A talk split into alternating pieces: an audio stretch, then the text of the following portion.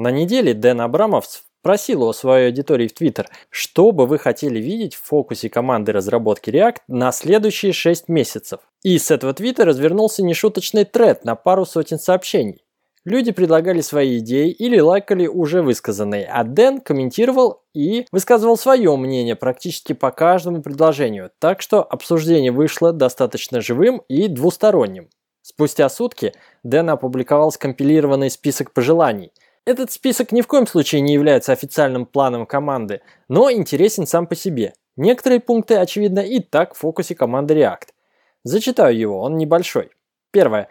Новый API для компонент. Нужны lifecycle методы для функциональных компонент, а классы сейчас сложны при обучении. Второе. Уменьшение размера бандла. Третье. Анимации на монтирование и демонтирование компонент. Четвертое. Довести до ума контекст.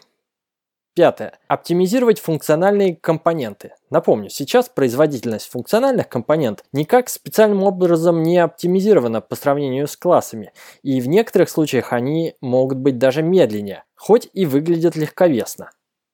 Шестой. Beta Diversity on the Team. Тема, которую затрудняюсь грамотно перевести на русский, но это что-то типа разнообразия людей в команде, больше женского пола и тому подобное. Седьмое. Улучшить поддержку TypeScript. В частности, выпустить официальные описания типов и встроить его в Create React App.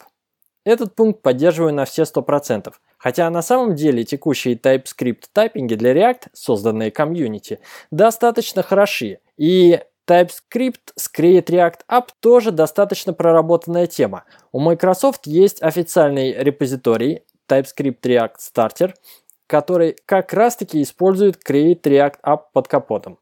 Восьмое. Make set state great again или set state встает с колен.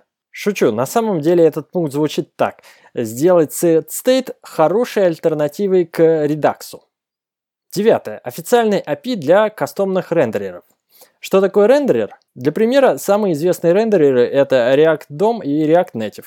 Есть еще рендереры для виртуальной или дополненной реальности – мы с вами тоже можем писать свои рендереры, только вот пока нет официального API.